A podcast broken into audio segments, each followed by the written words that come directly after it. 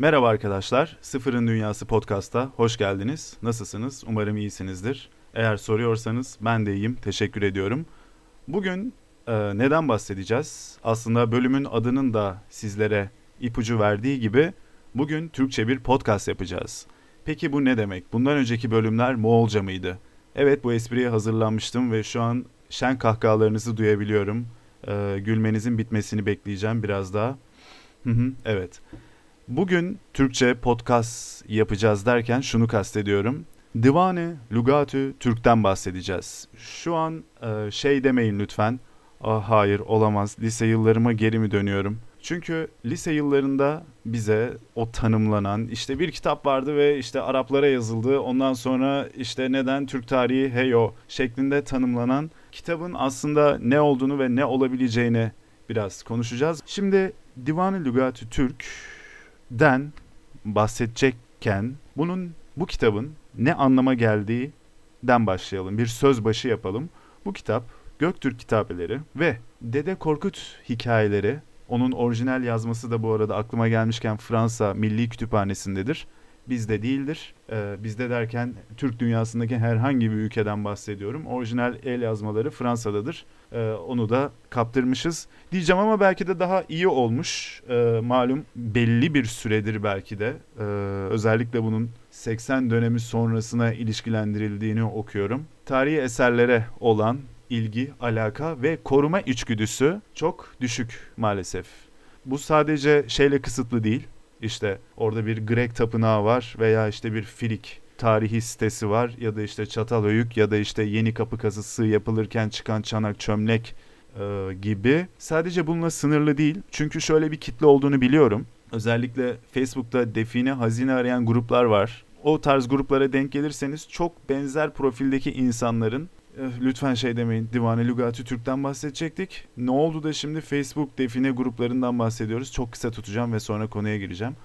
Orada çok e, tipik bir e, insan örneği vardır ve genelde kırar dökerler eski lahitleri e, bulurlar da. Çok ilginç yani bu Anadolu'daki bu zenginlikleri bu adamlar buluyor. Facebook'ta paylaşıyorlar. Üstadlar ne yapayım kırayım gireyim mi içine diye ve lahitleri kırarak giriyorlar ve çoğunun da argü ve e, şeyleri falan kırdıkları vaki freskleri fresk kırıyorlar. içinden hazine çıkar mı diye bakıyorlar. Bu bana çok tuhaf geliyor. Yani bunun bu kadar aleni bir şekilde açık Facebook gruplarında yapılması. Hani diyebilirsiniz ki o zaman şikayet et. E, grubun 10 bin tane üyesi var. Herhalde devlet teşkilatlarının bakmasını gerektirecek bir e, grup olduğunu düşünüyorum. Ve onlar o insanlardaki algı genel olarak iyi de bu eserler bizim değil ki kırsak ne olacak? Ho yani e, bir insan medeniyeti, bir insan uygarlığının dahilinde e, görmüyorsan kendini ve o o eserleri insanın, insan denen canlının hikayesini bir parçası olarak görüp sahiplenmek istemiyorsan aynen devam kır gitsin yani istersen ateşe at belki içinden iki tane altın sikke çıkar e, çok mutlu olursun. Bu konuya nereden geldim? Ve maalesef artık sadece o Anadolu'nun eski uygarlıklarına karşı değil e, Türkiye kalıtlara karşı da böyle bir saygısızlık başladı. Selçuklu döneminden kalma kümbeti yıkıyorlar, e, kırıyorlar. İçinde hazine var mı diye veya geliyorlar yanına e, KYK yurdu yapıyorlar. Ondan sonra da bu hoş olmadı buraya. KYK yurdunu iyisi mi yıksak diyorlar. E, gerçekten bunları ben şaşılası buluyorum. Çünkü e, bu ülkenin bu ülkedeki bunca tarihi site, kültürel site, insana dair ve aynı zamanda Türklerin bu coğrafyadaki kalıtlarına dair unsurlar. E, yani bu, bu çok yakın dönemde de olan şeyler var biliyorsunuz. E, daha fecaat seviyesinde 50'lerde e, yıkılan Mimar Sinan camileri var yol yapılacak diye. E, çok tuhaf geliyor.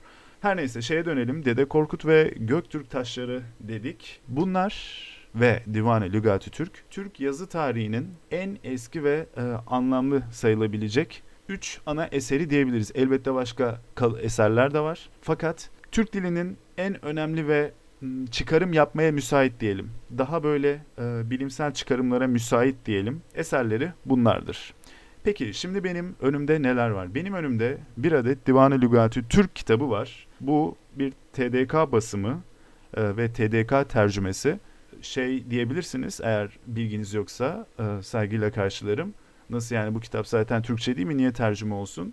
Öncelikle kitap 11. yüzyılda yazılmış. Bu birinci faktör. İkincisi zaten e, Arapça yazılmış ki e, Arap aristokrasisi, bürokrasisi ve soyluları okusun, Türkçeyi ve Türk kültürünü anlamlandırabilsinler. Çünkü zaten ilgili yüzyıl yani 11. 10. yüzyıl diyebiliriz. Türklerin kitlesel olarak Müslüman olmaya başladığı devirdir. Biliyorsunuz e, Türkler İslamiyet'in çıkışıyla falan Müslüman olmamıştır.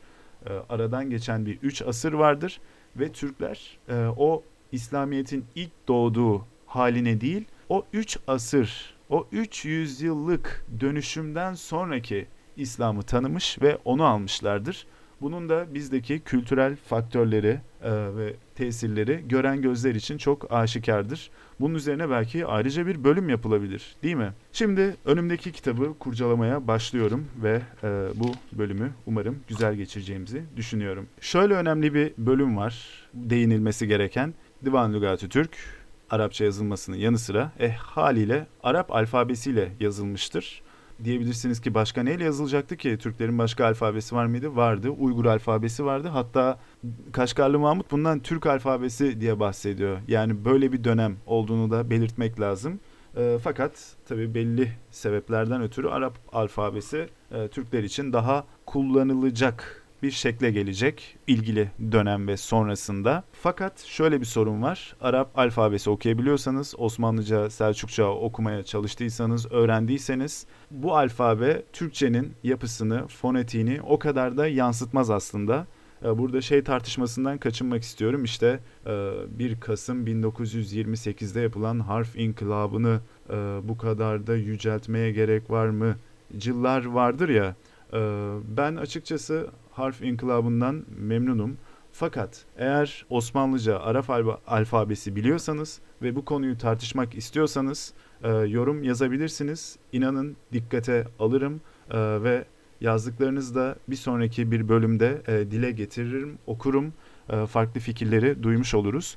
Benim ama dediğim gibi eğer Osmanlıca okuyabiliyorsanız yani eğer kendiniz hiç tecrübe etmemişseniz ve bir takım e, zevatın kelamıyla gelip yola çıkarak harf inkılabı çok kötü oldu diyorsanız bu arada dil devrimi başka bir şey, harf inkılabı başka bir şey. E, dilin arılaştırılması eleştirilebilecek bir şey. E, bazı sözcüklerin gitmesi bence de hoş olmadı. Fakat bu başka bir şey. Harf inkılabı başka bir şey. Birinde alfabe değişiyor, diğerinde dille alakalı uyarlamalar ve değişiklikler yapılıyor. Bunu da karıştırmamak lazım. Peki benim argümanım ne? Benim argümanım şu e, Türkçe'de sesli harfler çok önemli ve Türkçenin neredeyse bütün sesli harflerini bir vav harfiyle göstermeye çalışıyorsunuz. E, vav neye karşılık geliyor? V harfine gelebilir, O harfine gelebilir, Ö harfine gelebilir, U harfine gelebilir, Ü harfine gelebilir. E, bu tabii ki çok kolay bir durum değil. Onun dışında e, bilenler bilir daha farklı durumları da vardır. Örneğin damak nesi denen bir kavram var. Arapçanın yapısıyla daha uyumlu ve e, kef biliyorsunuz o kaf kef denilen bir bahis vardır Arap alfabesinde. E, kef denilen harf maalesef K olarak okunabildiği gibi G olarak okunabildiği gibi hadi tamam bu kabul edilebilir bir şey. Yani akşam veya akşam e, akşam veya akşam e, yaz, konetik olarak kulağa hemen hemen aynı geliyor ama o harf, o kef harfi aynı zamanda ne olarak da okunabiliyor. O zaman sizin okuduğunuz şey anşam gibi bir şey oluyor ve tamamen değişiyor. Ee, bunun dışında dat harfi var. Bu da yine Arapçanın dil yapısından ötürü dat, that olarak okunabiliyor. Yani buna e, böyle dişlerinizin arasından çıkan bir D yapmaya çalışın. Dat deyin. Z'ye yakın çıkacağını göreceksiniz ve bu Arapçanın fonetiğiyle alakalı bir şey. Ee, bunun bazen D olarak okunması vaki, bazen Z olarak okunması vaki. İşte bu yüzden eski el yazmalarını okurken bazı yerlerde ihtilaf oluşuyor ve şöyle bir sorun olabiliyor. Bu kelimeyle acaba ne kastedilmiş? Daha doğrusu bu kelimenin e, o dönemki yazılışı, yazarı, kitabın muharriri nasıl yazmış? Diyeceksiniz ki e, biz bu kelimelerin okunuşunu bilmiyor muyuz? Zaten oradan çıkarırız. Yani akşamı niye anşam diye okuyalım ki? Evet, peki özel isimleri ne yapacağız? O dönemde kullanılan lehçeleri ne yapacağız?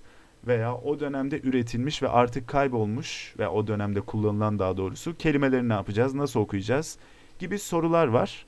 Ee, bu işte maalesef Arap alfabesine dair sorunlardan biri. Ee, faydaları da olmuştur, yararları da olmuştur. Fakat böyle sorunlar yaratmışlığı da var. O sebeple bir el yazması okuyorsanız e, illaki şey notları yani el yazmasından yapılan bir tercüme okuyorsanız illaki bir sürü dipnotla karşılaşacaksınız. Eğer kaliteli bir eserse ve e, kendini tenkit etme özelliğine sahipse e, şu kelimenin nasıl okunduğuna emin olamadık gibi unsurlarla karşılaşacaksınız. Bunu şey gibi düşünebilirsiniz yani ünlü harfleri e, yansıtmadan e, ve bazen K'yi, N'yi acaba hangisi olacak diye karıştırarak e, okumaya çalışmak. E, bunu şöyle hayal edebilirsiniz. İnternet dilini düşünün. Bir sürü kısaltma yapıyoruz. E, MRB, NBR, CNM. Bunu nasıl okuyorsunuz? Merhaba, naber canım diye okuyorsunuz değil mi? Ee, canım diye seslendiğiniz insanlar gerçekten canınız mı diye e, canınızı acıtacak bir soru sormak istedim. Ne kadar alakasız oldu. Ee, bazen dilimi tutamıyorum. Ee, bunu böyle okuyoruz. Yani e, muraba, niber, conem diye okumuyoruz. Sesli harfler olmamasına rağmen. Merhaba, naber canım diye okuyoruz. Çünkü o kelimenin nasıl okunduğunu biliyoruz. Peki biz başka bir Türk kavmi olsaydık, mesela Türkmen olsaydık aynı şekilde okuyacak mıydık? Veya daha farklı bir Türkiye halk olsaydık, Uygurlar olsaydık nasıl okuyacaktık onu? İşte fonetik olarak nasıl okunduğunu bilmek gerekiyor o zaman. Eğer sesli harfleri yansıtamıyorsak, sessiz harfler üstünden gitmemiz gerekiyorsa onu bir kere kulağımızda duymamız icap ediyor. Değil mi? Ee, bu ilginç bir olay. Yani bu Semitik e, Samihami dillerinde, alfabelerinde mesela Kartaca alfabesinde de sesli harf yoktur ve okuma yapılırken biliyorsunuz o eski kalan, o eski medeniyetlerden kalan bunlar Babiller de olabilir, Kartacalılar da olabilir, Asuriler de olabilir. Ee, bazı okumalar tahminen yapılır. Yani herhalde şu şekilde sesli harfleri koysalar daha mantıklı olurdu. Peki neden sesli harflerin yazmaya gerek görmemişler? Büyük ihtimalle yer kazanmak için olduğu düşünülebilir. Çünkü onlar bizim gibi bilgisayara, kağıda yazmıyordu. Taşa, kayaya yazıyorlardı. Ee, sesli harflerden feragat etmek, sadece sessiz harfleri vurgulamak belki kolaylarına gelmiş olabilir. Başka bir hipotez, başka bir teori varsa e, bana da bildirirseniz memnun olurum. E, bu arada bu podcast'ı nereden dinliyorsunuz şu an bilmiyorum. Ne zaman dinliyorsunuz bilmiyorum. Sifirin dünyası.blogspot.blogspot.com'dan ulaşabilirsiniz. Onun dışında SoundCloud hesabı var. Sıfırın Dünyası diye bulabilirsiniz ve tabii ki iTunes'ta var bu şekilde de erişebilirsiniz dedikten sonra e, kendi kendimize reklamımızı yaptıktan sonra şuna değineceğim. TDK'nın verdiği bir not var. Diyor ki O, U, Ö, Ü meselesi vaki. Çünkü bu kitap Arap alfabesiyle yazılmış. Ama e, Türkçedeki o sesliliği yansıtmakta yani zorlanmış. E, lehçe ve ağızların birçoğuna bakılmakla beraber bu sorunu aşmak için yapılan tercümede büyük ölçüde çağdaş Tatar ve Başkurt lehçeleri belirleyici olmuştur.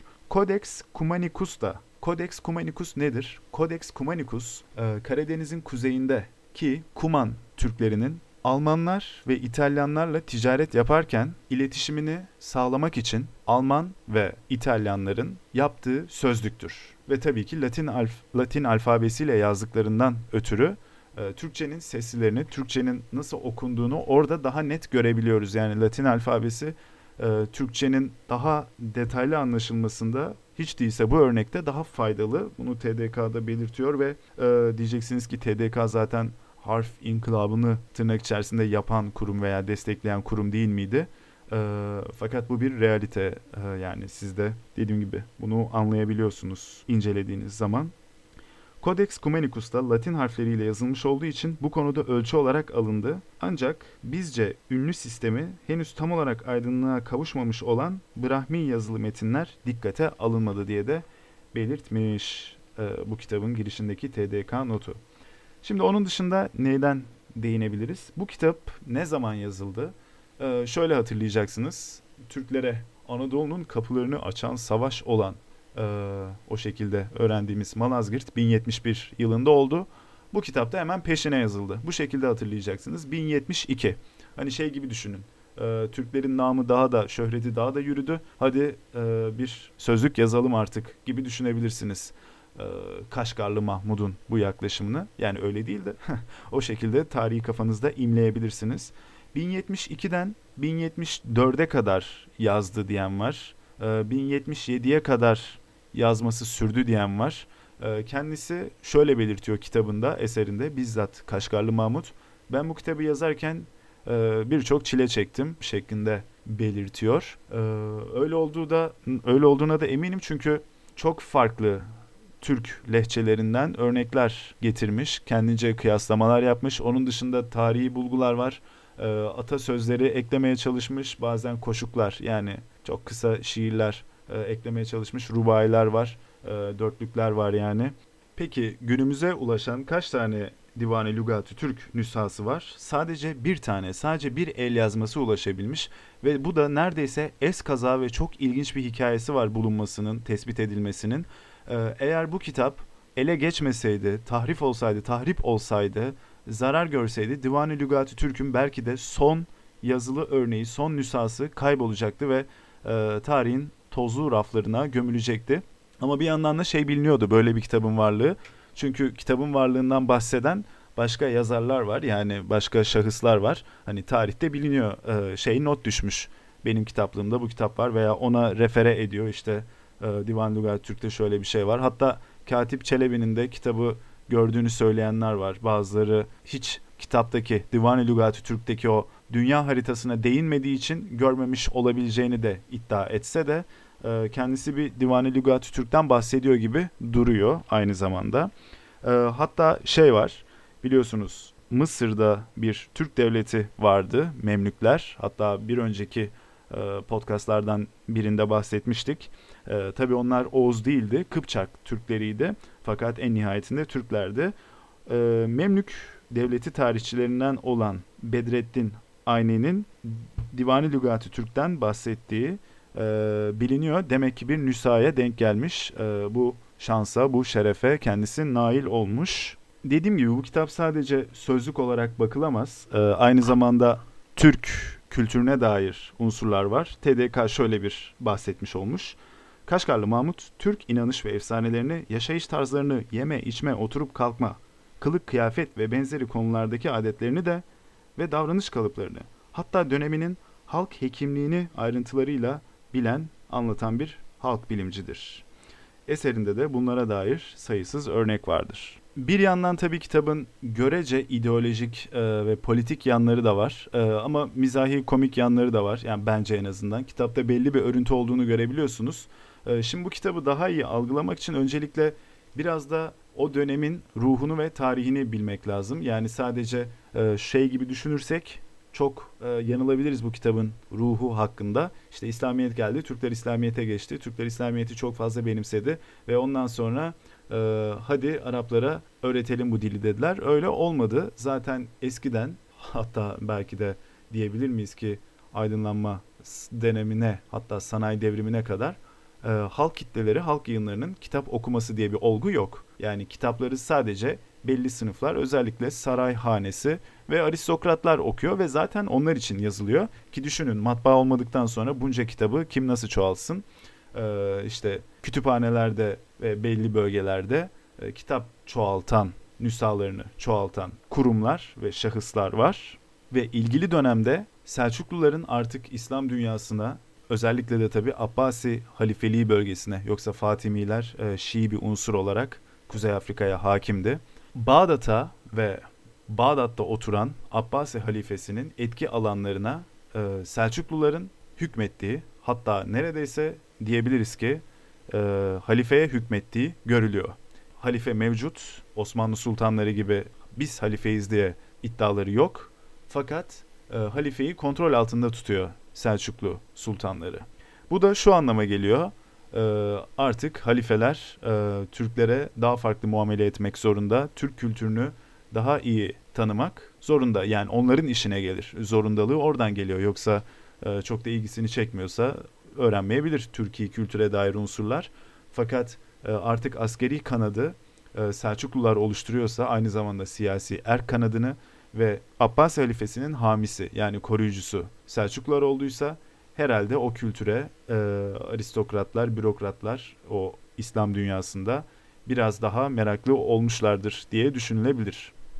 Bunu şunun için söylüyorum yani liselerde e, bu kitaptan şey diye bahsediliyor ya Araplara Türkçe öğretmek için. Yani Araplara Türkçe öğretmek diye bir mantığı yoktu bence Kaşgarlı Mahmud'un.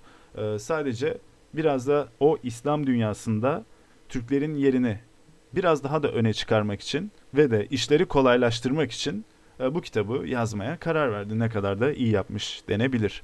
Ama aynı zamanda dediğim gibi ideolojik tarafları da var. İşte e, Türklerin övüldüğü işte İslam ilahı tarafından e, yüceltilmiş bir kavim olduğu işte mesela şöyle diyor e, Kaşgarlı Mahmut. Yüce Tanrı Türk burçlarında doğdurdu devlet güneşini, onların ülkeleri etrafında döndürdü göklerin çemberini ve onlara at verdi Türk diye, ülkelerin idaresini verdi mülk diye, zamanın hakanları yaptı onları, ellerine verildi günümüzdeki insanların yuları gibi e, sözlerle aynı zamanda Türklerin e, artık yatsınamaz otoritesine de değinmiş oluyor. E, hatta bazı sözde hadis diyebileceğimiz şöyle bir şey aktarmış da. Bu, bunu hadis diye aktarmış. Türk dilini öğreniniz çünkü onların çok uzun sürecek saltanatları vardır. Bu hadis doğru ise burada parantez açmış Kaşgarlı Mahmut sorumluluğu ravilere aittir. Yani bu hadisin doğru olup olmadığı ravilere, onları rivayet edenlere aittir. Anlarız ki Türk dilini öğrenmek vaciptir. Eğer doğru değilse de yine sorun yok. Aklın gereği budur. Çünkü Türklerin siyasi otorite olması artık gözle görülür bir realite. Ee, 1072, 1070, hadi 8 diyelim yılları arasında. Ee, 11. yüzyılın ikinci yarısı desek zaten çok daha doğru olurdu. Ben bu arada bu sözlüğü e, İslam dininin nebisi tarafından söylendiğini sanmıyorum. Yani e, 7. yüzyılda böyle bir e, cümle kurulacağını zannetmiyorum. Birçok hadis gibi e, bu da sahih olmaması muhtemel diye düşünüyorum ama bilemeyiz zaten bu hadis davası biliyorsunuz öyle bir şey ve benim de hiç uzmanlık alanımda olduğu söylenemez. Bir yandan da e, Türklerin soyunu bir şekilde yeni kültüre adapte etmeye çalışıyor. Yani şey falan demiyor artık.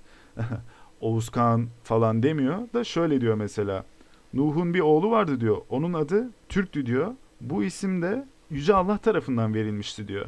Ondan sonra şeyi anlıyoruz. Onun hikayesine göre, onun anlatısına göre Türklerde o Nuh'un gemisi olan Nuh'un o tufanı yaşayan Nuh'un oğlu Türk'ün soyundan gelmiş. Türkler o şekilde aktarmayı tercih ediyor. Niye? İşte biraz da İslam dünyasında da ekstra e, bir havamız olsun diye. E, olur olmadık.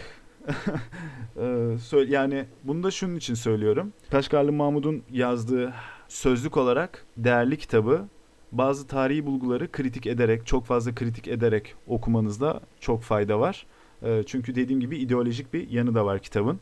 Bu arada el yazması bu günümüze ulaşan tek el yazması, tek nüsa, orijinal nüsa nerede derseniz İstanbul'da Millet Yazma Eser Kütüphanesi'nde bulunabiliyor. Hatta yanlış bilmiyorsam harita sayfası açık bir şekilde e, sergiye açık e, gidip orada bakabiliyorsunuz. E, fakat bu yanlış bir şey olmasın. Kaşgarlı Mahmut tarafından kaleme alınan versiyonu değil. E, daha sonra birisi bakarak aynen aynı şekilde bir sanatkarane bir şekilde nüshasını çıkarmış el yazmasıyla. Biliyorsunuz onlara da müstensih deniyor. Yani istinsah eden yani nüsha çıkaran anlamında. Şimdi ben birazdan sözlüğe gireceğim ve sözlükte bana ilginç gelen kelimelerden bahsetmeye çalışacağım. Bunlar sadece sözcük olarak değil aynı zamanda kültürü de yansıtan unsurlar olduğu için sizin de ilgisini, ilginizi çekmesini umut ediyor ve diliyorum. Fakat öncesinde e, hangi sırayla gidiyor ondan bir değinmek lazım. E, hani alfabetik sırayla gitmediğini zaten fark edeceksiniz. E, Kaşgarlı Mahmud'un izlediği sıra tabii ki Arap alfabesiyle ilişkin ve hemzeleri, babları vesaire e, unsurları baz alarak ilerliyor. Şimdi sözlük kısmına geçeceğim fakat ondan önce sizden bir ricam var. Biliyorsunuz podcast'ta yapmak istemediğim bir şey yazılı bir metni alıp önüme aynen olduğu şekilde okumak. Fakat e, Divan-ı Lügat-ı Türk'ün bulunuşu yani bu nüshasının bulunuşunun hikayesini bence dinlemeniz lazım.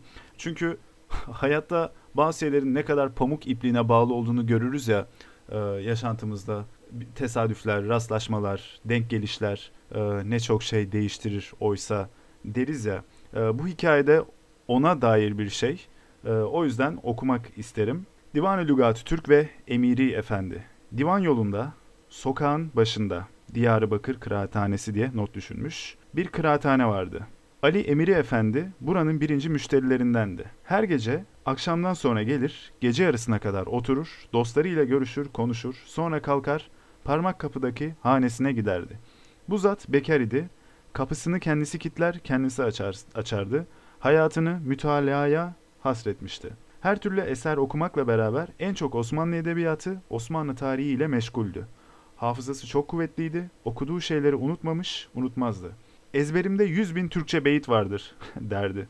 Şimdi arayın ki böyle bir beyefendi bulasınız değil mi? Ee, ezberinde yüz bin tane Türkçe beyitle gezen bir e, dostum olsaydı nasıl olurdu diye düşündüm bir an. E, düşünsenize yaptığınız her böyle harekete veya her bir e, cümleye e, divan edebiyatından veya Selçuklu zamanlarından e, yüz bine yakın beyitle cevap veriyor. Bir süre sonra e, sevgili arkadaşım Emiri Efendi lütfen artık kahveni iç e, de kalkalım diyebilirsiniz değil mi? E, ezberimde yüz bin Türkçe beyit vardır derdi. Ben bu cihati nezaketle bir kere tecrübe ettim. Hangi bir şairinden, bir gazelinden bir mısra seçtim. Acaba şu mısra kimindir diye sordum. Güldü. İmtihan mı etmek istiyorsun beni? Falanındır, sonu şudur ve gazelin tamamı şöyledir diye ezberden okudu.'' Bu zat büyüklerin tercümeyi halleriyle de çok uğraşmıştı. Ne kadar İslam hükümdarı varsa, ne kadar büyük alimler varsa, meşayih varsa, ne kadar Osmanlı şairi varsa hepsinin tercümeyi halini mufassalan bilirdi. Ona bir şey sorulda, sorulsa, o namda iki şair var, hangisini istiyorsun der ve her birisi hakkında malumat verirdi. Yani böyle bir şahıs var e, gördüğünüz gibi kendisini Osmanlı edebiyatı ve e, Türk edebiyatı konusunda geliştirmiş ve bu bizim için büyük bir şansa dönüşecek hikayenin devamında. Umarım e, sizin de ilginizi çekmiştir e, bu şahıs ve nasıl olup da Divani Lügatı Türk'ü bulacağı. Bir yaz günü akşam üzeri Ayasofya meydanında ağaçlar altında gezinirken. Ha bu arada şeyi sorabilirsiniz. Biz şu an hikayeyi kimin ağzından dinliyoruz? Kilisli Rıfat Bilge ağzından dinliyoruz. Devam ediyorum. Bir yaz günü akşam üzeri Ayasofya meydanında ağaçlar altında gezinirken Ayasofya hamamının kapısı üzerindeki tarih gözüme ilişti. Uğraştım, okudum, kaydettim. Şairin adı Hüdayi idi. Ben bunu Aziz Mahmut Hüdayi zannettim. Gece kıraathanede işi ona açtım. Tuhaf şey. Aziz Hazretleri hamam tarihi söylemiş dedim, güldü. Rıfat, yani bizim kilisli Rıfat Bilge'ye söylüyor. Teracimde zayıfsın. Biraz uğraş, tekemmül etmeye bak. Tekemmül etmek yani kamil e, hale gelmek. İki hüdayi var. Birisi Aziz Hazretleri, diğeri Müezzinzade Hüdayi'dir. Tarih bunundur dedi.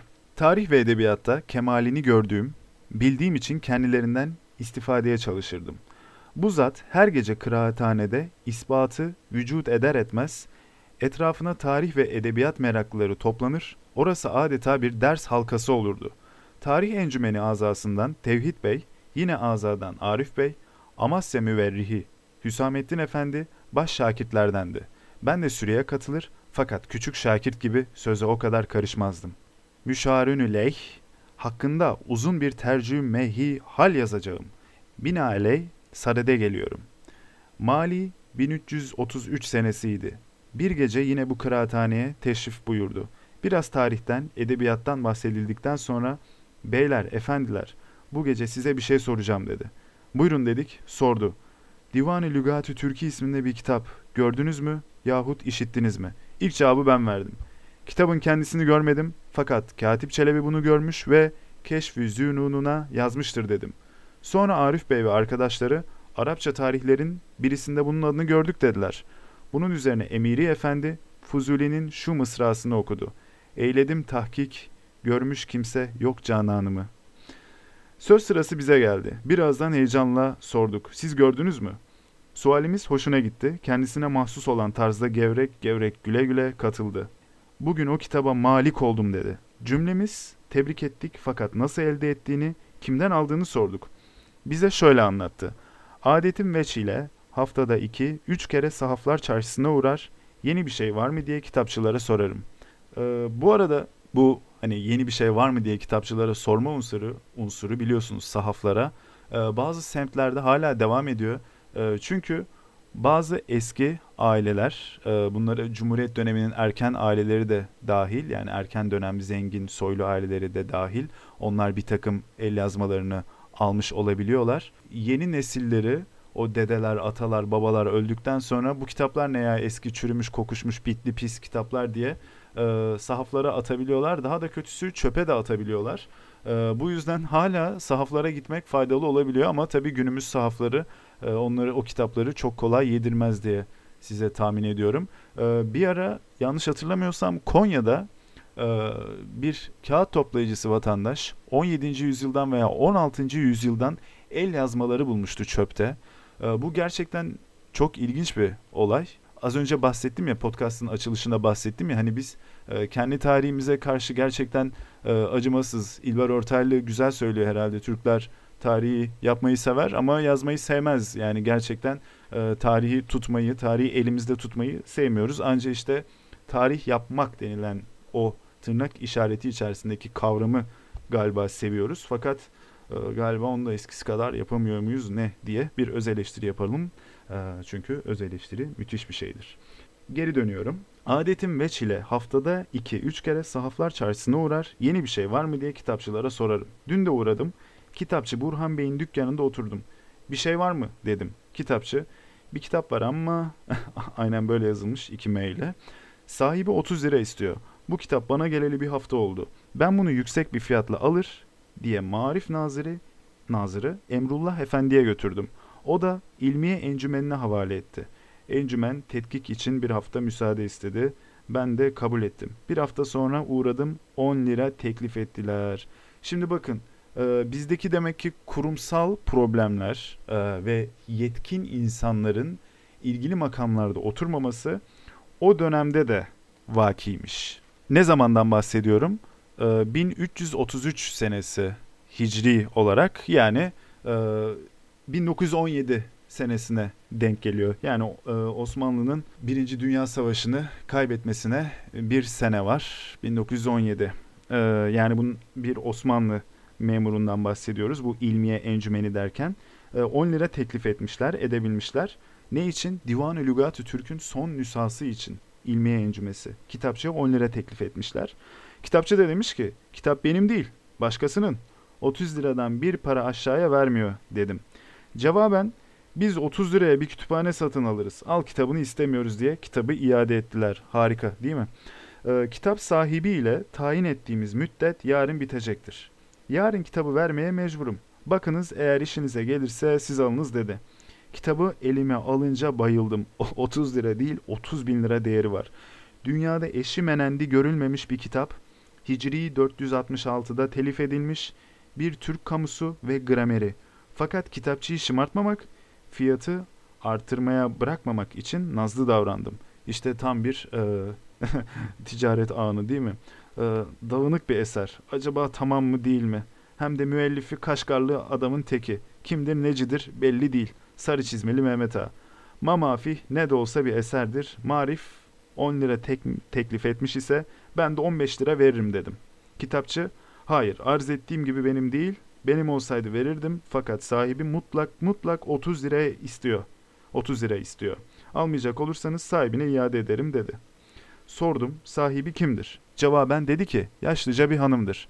Eski maliye nazırı Nazif Bey'in mensubatından. Paşa bu kitabı ona verirken bak sana bir kitap veriyorum. İyi sakla. Sıkıldığın darlandığın zaman kitapçıya götür. Altın para 30 lira eder aşağıya verme demiş.'' İşte bu 30 lira kadının kulağına küpe olmuş. Yoksa kendisi aceze bir kadındır. Alacak isen bir kadına da iyilik etmiş olursun. Bunun üzerine bakın e, nasıl e, şey devam ediyor. Evet, şimdi işin şekli değişti. Bir kadına muavenet bir vazifedir. Yani avni kökünden, muavin, yardımcı kökünden geliyor. Bir kadına, dul bir kadına, dul değildi pardon, yalnız bir kadına e, muavenet bir vazifedir kabul ettim dedim ve kitabı aldım. Fakat o dakikada şöyle düşündüm. Yanımda ancak 15 lira var. Eve gidecek olsam kitap dükkanında kalacak. Mümkün ki başka birisi gelir. Kitapçı tamahkarlık ederek ona da gösterir. O da alır. Paranın üstünü yarına bırakayım desem olmaz. Başladım içimden Allah'a yalvarmaya. Allah'ım bir dost gönder, bana yardım etsin. Beni şu kitaptan ayırma. İki dakika sonra baktım ki dostlarımdan eski Darül Fünun'un edebiyat muallimi. Faik Reşat Bey oradan geçiyor. Hemen çağırdım gizlice varsa aman bana 20 lira ver dedim. Çantasını açtı 10 lira varmış onu verdi. Üst tarafında şimdi acele eve gider getiririm dedi. Ben de kitapçının dükkanında kısmen huzuru kalbile oturdum. Birkaç dakika sonra Reşat Bey geldi, parayı getirdi. 30 lirayı Burhan Bey'e verdim.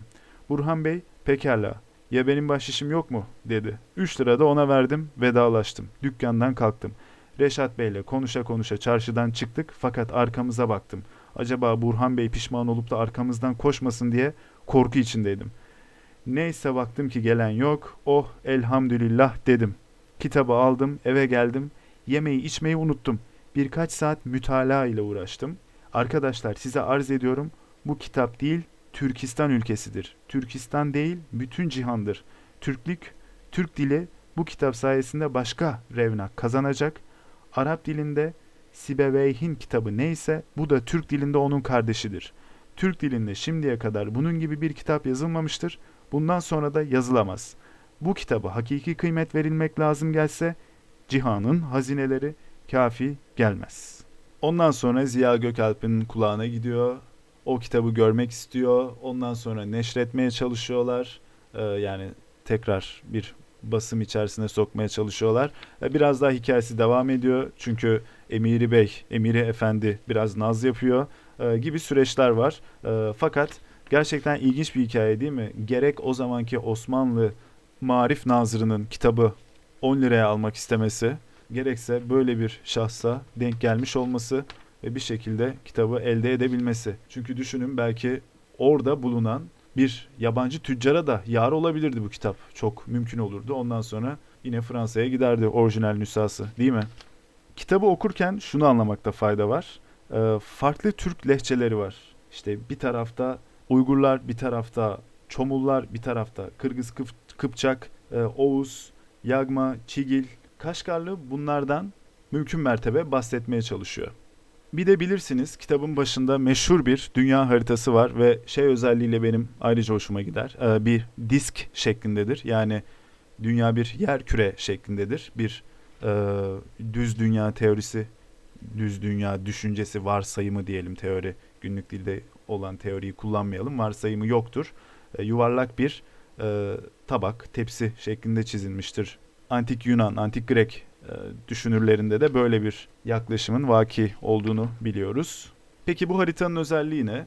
E, haritanın daha çok Türk dünyasını e, yansıttığını söylemek daha doğru olur. Ama bir yandan da dünya haritası yani Japonya'yı falan da e, çizmiş. E, ama tabii dünya haritası deyince o dönemin ilgili önemli şehirlerini kendince aktarmaya çalışmış. Tabii ki yeni dünyadan hiçbir haber yok. İşte e, Amerika kıtası, Avustralya falan hiçbir alakası yok. İşte batıda gösterebildiği yerler Kıpçakların ve Franklerin e, oturdukları yerler. Güneyde Hint, e, Berberi, Zenci ülkeleri, doğuda Çin ve Japonya, güneybatıda da Mısır, Mağrip, Endülüs olarak söylenebilir. E, fakat haritada tırnak içerisinde dünya haritası olmasına rağmen işte Türklerle alakası olmayan e, yerler dikkate alınmamıştır. Haritanın Türkçeleştirilmiş haline Wiki'den ulaşabilirsiniz. Şunu söyleyebilirim. E, denizleri yeşil olarak göstermiş, ırmakları mavi olarak, dağları kırmızı olarak, şehirleri de sarı renkle göstermiş şehir merkezlerini. Fakat çok da harita demek aslında bir yandan da hoşuma gitmiyor. Daha çok krokivari bir yapısı var ve çok da gelişkin bir harita değil. Hatta e, çok haritada değil desem bilmiyorum çok mu kibirli bir laf olur. Evet artık hazırsak sözlüğe başladık başlayacağız. Fakat son bir şeyden daha bahsetmemiz lazım. lazım. Ee, ne kadar ilginç. Ee, lazım yerine ladım dedim. Ee, ve az önce şeyden bahsediyordum. Arap e, fonetiğinde bu dönüşüm söz konusu diye. Mahmut el Kaşgari yani Mahmud İbn Hüseyin İbn Muhammed el Kaşgari kimdir? Ee, şimdi öncelikle şunu anlayalım. Kendisi bir Oğuz değil. Kendisi bir Uygur. Uygur Türk'ü ee, ve Kaşgar doğumlu. Kaşgar nerede? Kaşgar modern Çin'de. Ee, fakat biliyorsunuz modern Çin'in batısı Doğu Türkistan'dır. Peki Türkistan kavramı nedir? Türkistan kavramı bildiğiniz üzere Anadolu gibi bir coğrafyayı temsil eden bir söz öbeğidir. Yani Türkmenistan, Özbekistan, Kırgızistan denebilir ki Batı Türkistan'dır ve onun doğusunda ki Çin yani Çin'in batısı Sincan bölgesi de Doğu Türkistan'dır. Ee, hatta biliyorsunuz politik ve siyasi olarak da Doğu Türkistan işte işgal altında denir. Sincan bölgesindeki Uygurların sorunlar, sıkıntılar yaşadığı söylenir. Ve şeyi tekrar belirtelim. Sincan bölgesi şu an Çin'de ve Kaşgar orada yazarımız orada doğmuş bir Uygur Türkü. Fakat Uygur Türkü demişken kendisine aynı zamanda azılı bir Müslüman da dememiz lazım. Çünkü artık devir e, Müslümanlık devri bu çok bariz bir şekilde.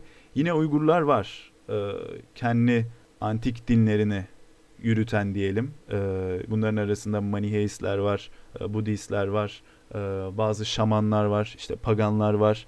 E, fakat kitap kimin için yazılıyordu? Müslüman dünyası için yazılıyordu değil mi?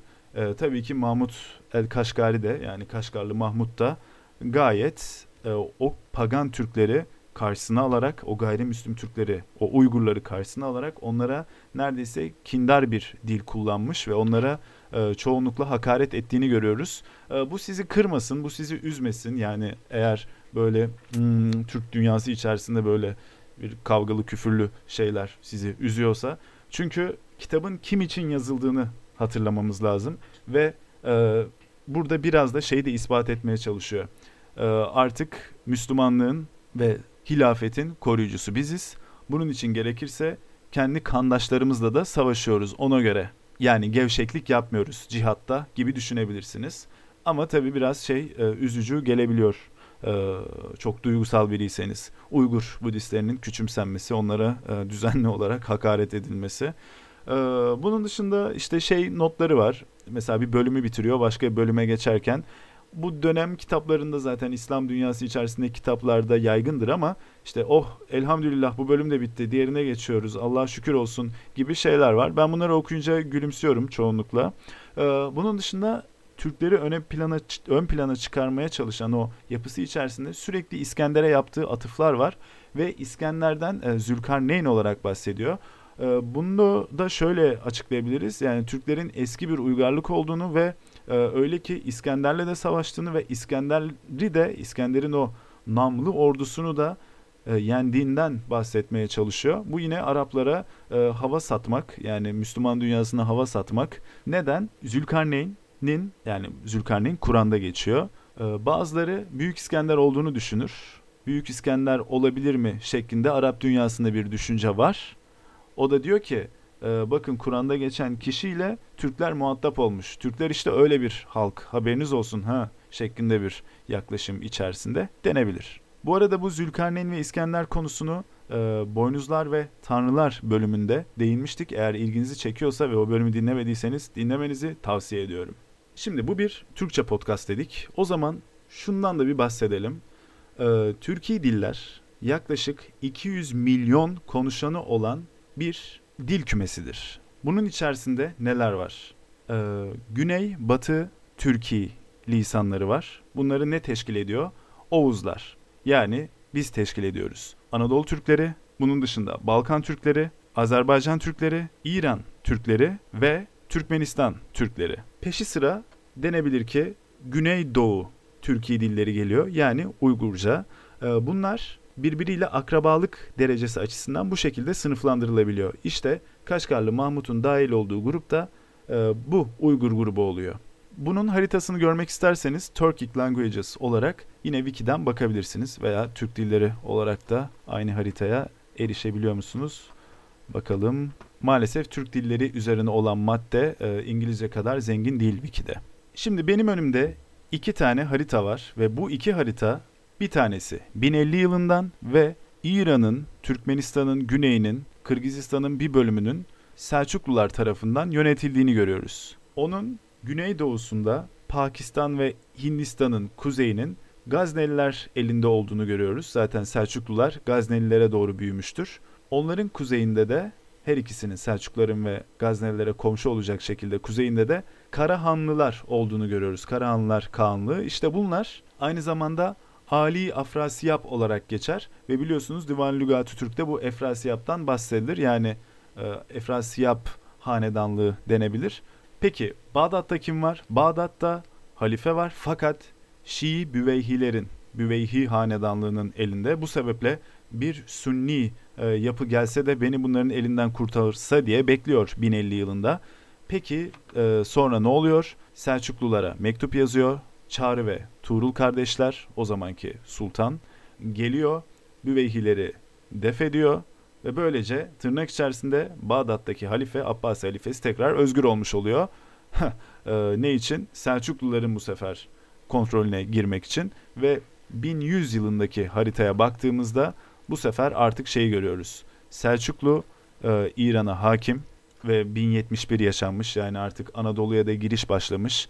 E, Rum Sultanlığı, Anadolu Rum Sultanlığı, Selçuklu Sultanlığı yapılanmaya başlamış ve Türklerin artık e, gayet güçlü bir yapılanma içerisinde oldukları e, gözüküyor ve Karahanlılar hala mevcut. E, 1100 yılındaki haritadan bahsettim. Şimdi bu harit bundan neden bahsettim? E, çünkü Selçuklular yani Oğuzlar e, hilafeti kontrol altına kısmen almışlar. Bir yandan Uygurlar var. Bunlar yine kendince cihatlarına devam ediyorlar Budistlere, Maniistlere karşı. Ee, bir yandan da işte Gazneliler var. Onların da yöneticisi Türk olmakla beraber halkı tabi yerel unsurlar. İşte şimdiki Paki ve diyebiliriz ki Hintlilerin ataları. Hazır başlamışken yani 1100 yılının haritası önümde açıkken şeyi de söyleyeyim. Türk dünyası bununla sınırlı değil. Karadeniz'in kuzeyinde Kumanlar var. İdil tarafında Türk Bulgarlar var. Ee, Balkan coğrafyasının üstünde Doğu Roma topraklarının üstünde de Peçenek Türkleri var. Onlar daha sonra Hristiyanlaşacak biliyorsunuz. Ee, yani Türk dünyası bir yandan Müslüman dünyada yükseliyor. Bir yandan da e, Doğu Roma'yı tesir eden bir halde yükseliyor. Yani Türk dünyası için gerçekten şey bir e, zaman, ilginç bir zaman. Diyebiliriz ki bunları da anlamak, anlamlandırmak, üstüne düşünmek şundan önemli. E, tekrar e, bu tenkiti yapasım geldi. Lise zamanında biliyorsunuz işte hiçbir zaman algısı, hiçbir harita algısı olmadan o dönemin etkisi neydi? O dönem dünya nasıldı da hani Türkçe bir sözlük yazayım, Türkçe kelimeleri tanıtayım ama anlamlarını Arapça yazayım. Yani Türkçeden Arapçaya bir sözlük oluşturayım deme gereğinde bulundu. Bunu anlamak için çok önemli çünkü Türklerin o dönemki tesirini görüyorsunuz ve sadece tek bir Türk boyunun, tek bir Türk kavminin değil. Yani tamam halife Oğuzların tesiri altında ama bir tarafta Uygurlar Çin'in içine doğru bir Müslüman devlete sahip, bir tarafta Doğu Roma için askerlik yapmaya başlayacak olan Peçenek Türkleri var. Bir yandan Kumanlar var. Bunları algılamak bence önemli. Bu arada biraz şaşkınım ve sizden özür dilemek istiyorum. Ben çünkü her zaman yaptığım şeyi yapıp galiba çok fazla konuştum ee, ve 10 dakika tutmasını umup ondan sonra Divan-ı Lügat-ı Türk'ün sözlüğüne girmeye umduğum bölümü takribi hala takribi bir saat demeye mail ediyorum görüyorsunuz. Ee, ama işte oradan oraya onu konuşalım derken iki de nükte yapalım derken e, uzadı. E, ne yapacağız öyleyse e, özür diliyorum eğer şey olduysa sizin için problem ama ben bunu açıklama kısmına yazacağım zaten. Hani bu bölümde bir girizgah oldu. Sözlük kısmına geçemedik diye Divan Lügat Türk'ten genel bir e, giriş şeklinde bahsede geldik diye. Bir sonraki bölümde direkt e, hiç artık girişimizi yaptığımıza göre Divan Lügat Türk'ü açacağım ve kendi işaretlediğim kelimeleri naçizane e, yorumlayarak ve bazılarında etimolojisine inmeye çalışarak aynı zamanda içindeki kültürel unsurları da beraber algılamaya çalışarak üstünden geçeceğiz. E, bu bölümü dinlediğiniz için teşekkür ediyorum. Bu bir Türkçe podcast'ı. Kendinize iyi bakın. Görüşmek üzere. Bir sonraki bölümü dinleyin.